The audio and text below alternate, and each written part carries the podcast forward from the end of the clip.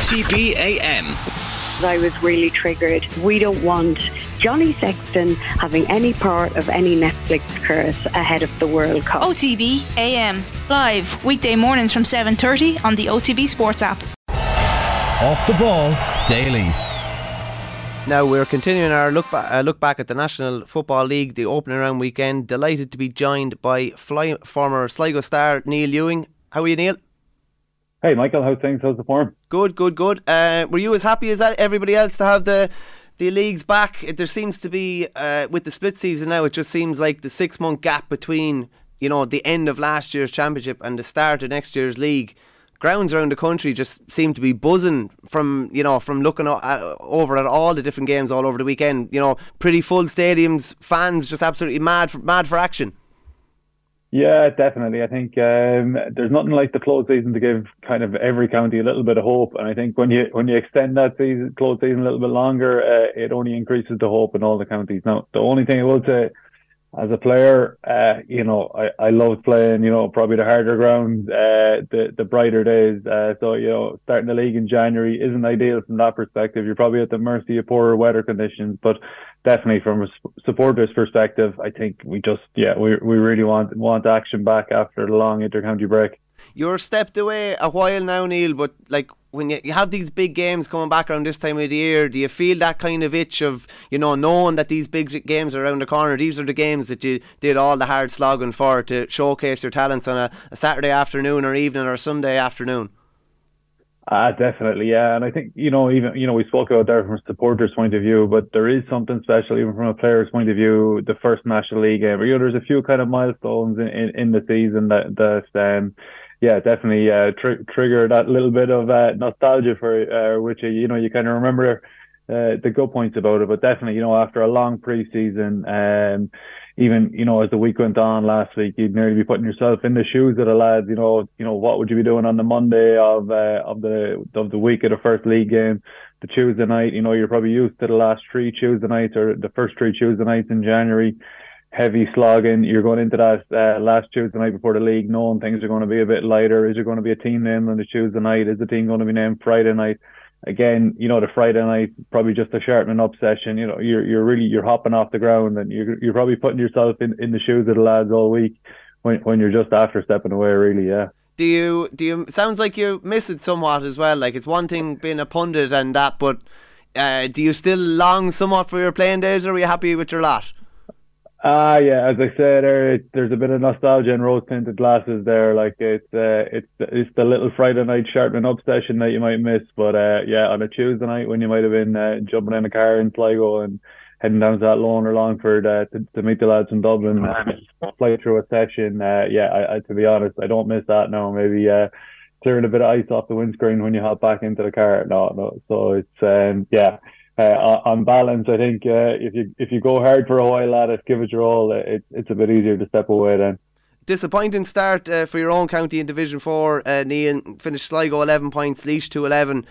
I would say a big win for Laois, to be fair, um, because last last season was probably a really really disappointing season. Um, a good win for Laois, but disappointing for your own lads on home soil in particular.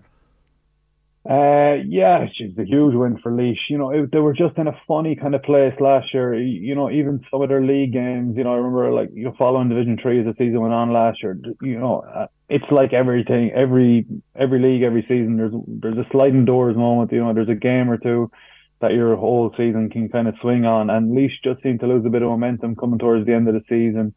Then went into Tailteann Cup and probably underperformed versus their expectations in that but at the same time, you know, you see them coming down, and while they mightn't have, you know, the same reputation as maybe a Cavan had, who were in Division Four last year, I still fancy them to probably be the strongest team uh, team in the division.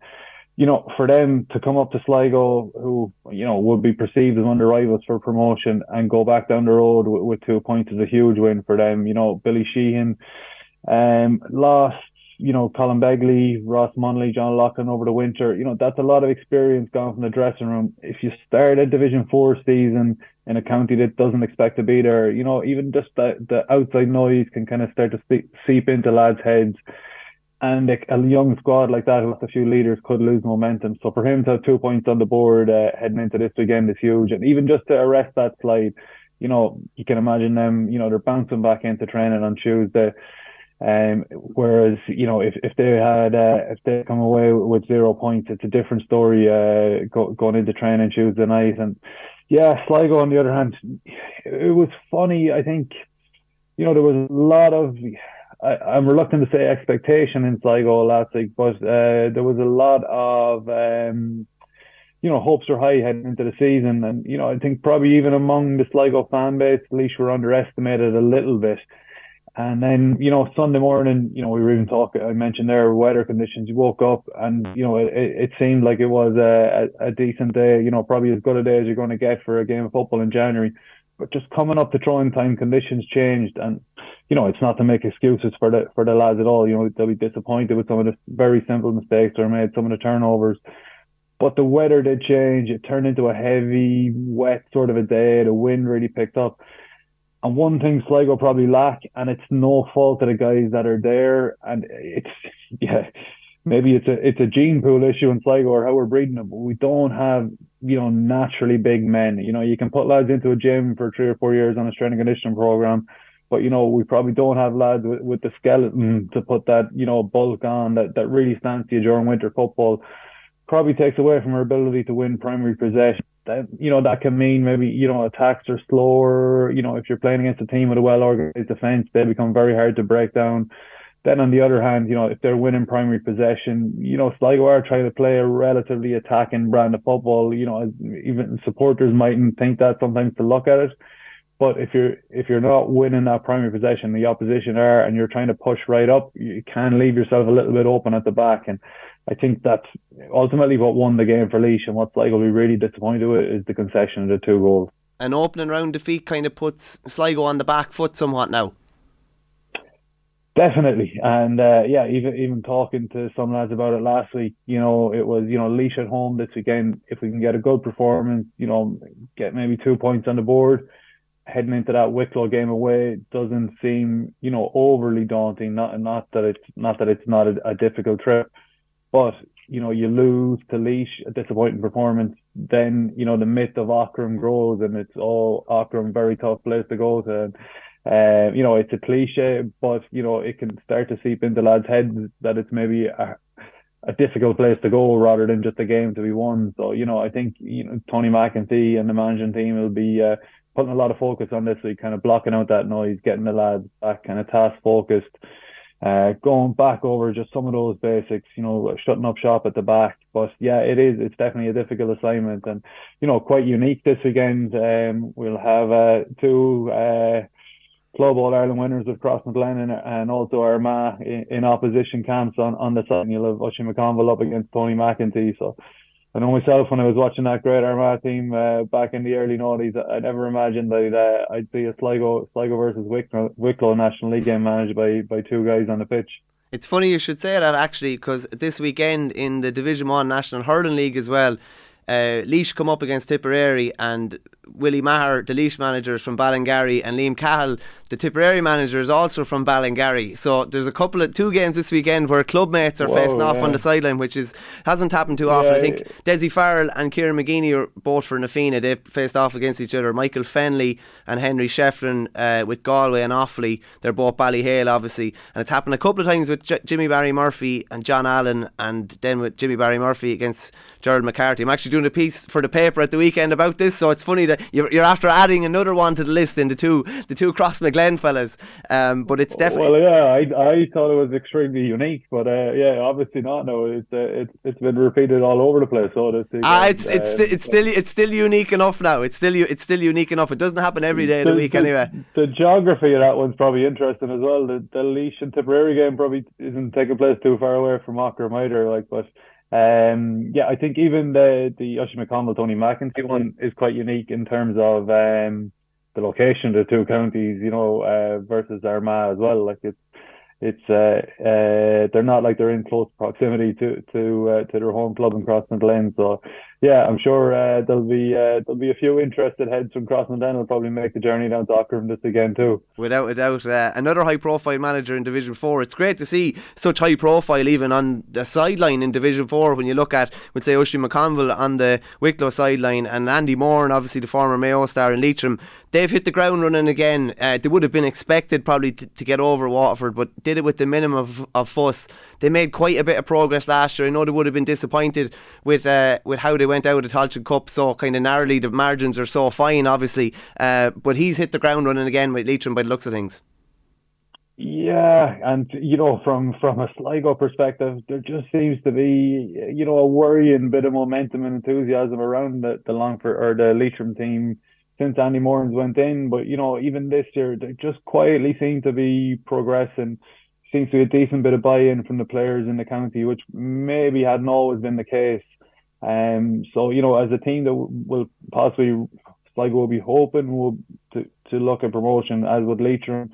Uh, you know, you'd prefer to see them uh, not with that bit of momentum and enthusiasm. But that said, you know, they're a county, you know, that, to be honest, I'd actually hugely admire them. You know, very small population, but uh, you know, the interest in football uh, in Leitrim is is absolutely huge and, and probably understated across the country. You know, uh, people probably write them off, but you know, per capita, um, even their attendances uh, are, are, probably rack up against some of the bigger counties, uh, especially you know when you look at the likes of the attendances, maybe you know footballers in Cork get stuff like that. Maybe that's an extreme example, but um, yeah, definitely, I think um, Andy Moran has brought a bit of buy uh, a bit of buy in there, but again, a strong backroom team as well. You know, he has Mike Solan there, who uh, is uh, is involved in his management team, who was in the running for the Mayo job. Lost James Glancy, the former Leitrim player, to uh, the Longford backroom team this year. Um, James Glancy would have worked with Paddy Christie in in Ballymun uh, when he was a games promotion officer up there. But like that, you know, Andy has went out and he's recruited uh, well, even to to fill that background team. He's taken in Luke, who was involved with uh, Anthony Cunningham in Roscommon last year. So, you know, he's obviously done his homework on Luke as well. He'd come with a decent reputation. But, you know, I think the big thing there as well is it's a young, uh, it's another young face added to that management team. And, uh, you know, just a lot of the changes in the game and, you know, trying to get young lads at the minute bought bought into uh, an intercounty system. You know, if you have uh, young faces, fresh voices, uh, that that's a huge thing. And yeah, they they had a pretty comprehensive win over Waterford. Then I suppose you know that comes with uh, you know a question mark. Waterford came out the wrong side of a few narrow defeats last year, but their form wasn't great. They've always struggled with availability of players, especially when you you know you look at how strong the the the pull of hurling is in the county so you don't exactly know who or what was available to FE Fitzgerald at the minute or how far that is off the best they can offer. So uh, Leitrim will be heading to London this week. You know, I'd say Andy Moran, while delighted with the win last weekend, he'll be maybe scratching his head a little on what what exactly he's learned about the players that took the field. You know, sometimes if you get a little bit of a test or a fright, it can actually help you. But they come forewarned with this London team. I think they played them was it the second or maybe the third um, league game last year, and London uh, defeated them. Again, that was actually played in the Centre of Excellence, Ballyhonus, during it was definitely an orange weather warning. Um, you know, probably a game that maybe shouldn't have went ahead. London pipped them in that one, and ultimately it kept Leitrim out of the race for promotion at the end. Can I just ask you a quick one? There's an interesting one in Division 4. So, one of London, Leitrim, or Sligo are potentially New York, but they're obviously not in Division 4. So, one of those three, or four if you include New York, is guaranteed a place in the Connacht final, and by extension, the Sam Maguire. Uh, which of those four or we'll even go which of the three in particular, looking at Lon- London, Leitrim, or Sligo, is best placed to take that Connacht final place and the carrot of you know competing at Sam Maguire that potentially goes with it. Yeah, uh, it's a funny one. You you maybe the inclination to discount uh, New York, but uh, I know from uh, talking to a few friends over there when when the draw was made last October and they were on the same side as the other three. Uh, there was a few WhatsApp groups in New York buzzing with with excitement and, and the thought of a Connacht final. So um, yeah, we might we might be writing them off too quickly. I that would that would definitely create lots of logistical problems for the GAA anyway, uh, without a doubt. Because yeah. I don't think they've never had to, you know, they've never had to cater for that a second game. It's always only been the first game, so that would definitely be an interesting one if it did happen. Ah, yeah. Well, we, we we've seen in the last two weeks that you are, are good at the problem solving skills, so so that, that that won't be an issue for them. But uh, yeah, no, I I guess there's probably a better even story there in terms of the New York team as well.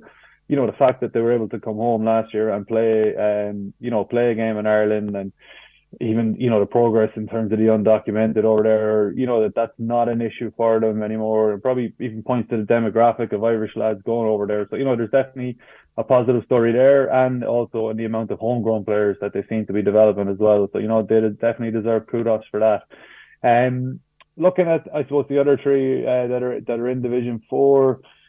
Um, you know, it, it's very hard to say. Um, London, um, again, kind of similar to uh, some of the work New York have done on the home base. London are starting to develop a strong core. You know, they have Michael Maher in there as manager. Um, you know, he really he, he has something about him. Seems to have retained. Did I see twenty of uh, last year's twenty nine man squad, which again, obviously for you know. Uh, uh, a county, one of the, I suppose, the exile counties, it's going to be difficult to, to reduce that squad turnover, but they definitely seem to be, um, you know, producing a few of their own lads who are who have, uh, you know, strong roots in London. So, um, and they've also added Enda Lynn from Derry this year and Kevin McCarthy, who would have, you know, played a bit of National League uh, with Kerry as well. So, you know, they, they've got a few additions like that, which also adds a sense of surprise that, you know, a Sligo or a Laois are never going to have, you know, probably Division One footballers joining them over the winter months. So you know, it's it's going to be interesting to see where London go in the next few weeks. Then you know, uh, Sligo and Leitrim in terms of going into the race for Sam Maguire, a lot probably depends on how their league campaigns finish up and. You know, no, no matter what we say, whoever ends up in that kind of final is going to have had a win, you know, in the Connacht Championship as well. And it's it's amazing what, what a Connacht Championship can win. And then, you know, you're kind of looking at the draw you're going to get in that round robin you're probably going to end up, you know, with one provincial winner. I think is the draw set that it could be the the Munster Championship winners will be in that group with the Connacht runners up. So then, you know, if you could get a slightly favourable draw in Division Two, you know, I think any any of those three teams would like a rattle at uh, at uh, at two maybe Division Two teams. Uh, in a group stage of a Sam Maguire, and then you know maybe you get the right the right team at home. You can, you know you can maybe try and get a victory, and you know then you're heading into next season you know, you're possibly looking at a team who has got promotion from Division Four, who has got to a Connacht final, and who has won a game in the Sam Maguire. So you know, you, you know, you've had a great season there um, um, for a Division Four team, and there's real tangible progress. So, uh, you know, I'm going to say it, would be great for Sligo uh, to get to get to that kind of final. You know, it'd be great to see uh, David Clifford, Paudie Clifford uh, in action in Markievicz Park. So uh, yeah, I'll, I'll, I'll hang my hat on that one. I was thinking the hat would the black and white hat would remain all right. Uh, Neil, thanks a million for yeah. joining us. We've uh, another busy weekend of action coming up this weekend, and we'll talk soon, no doubt. Thanks a million. Pleasure, Michael. Thank you very much. Take care. Enjoy.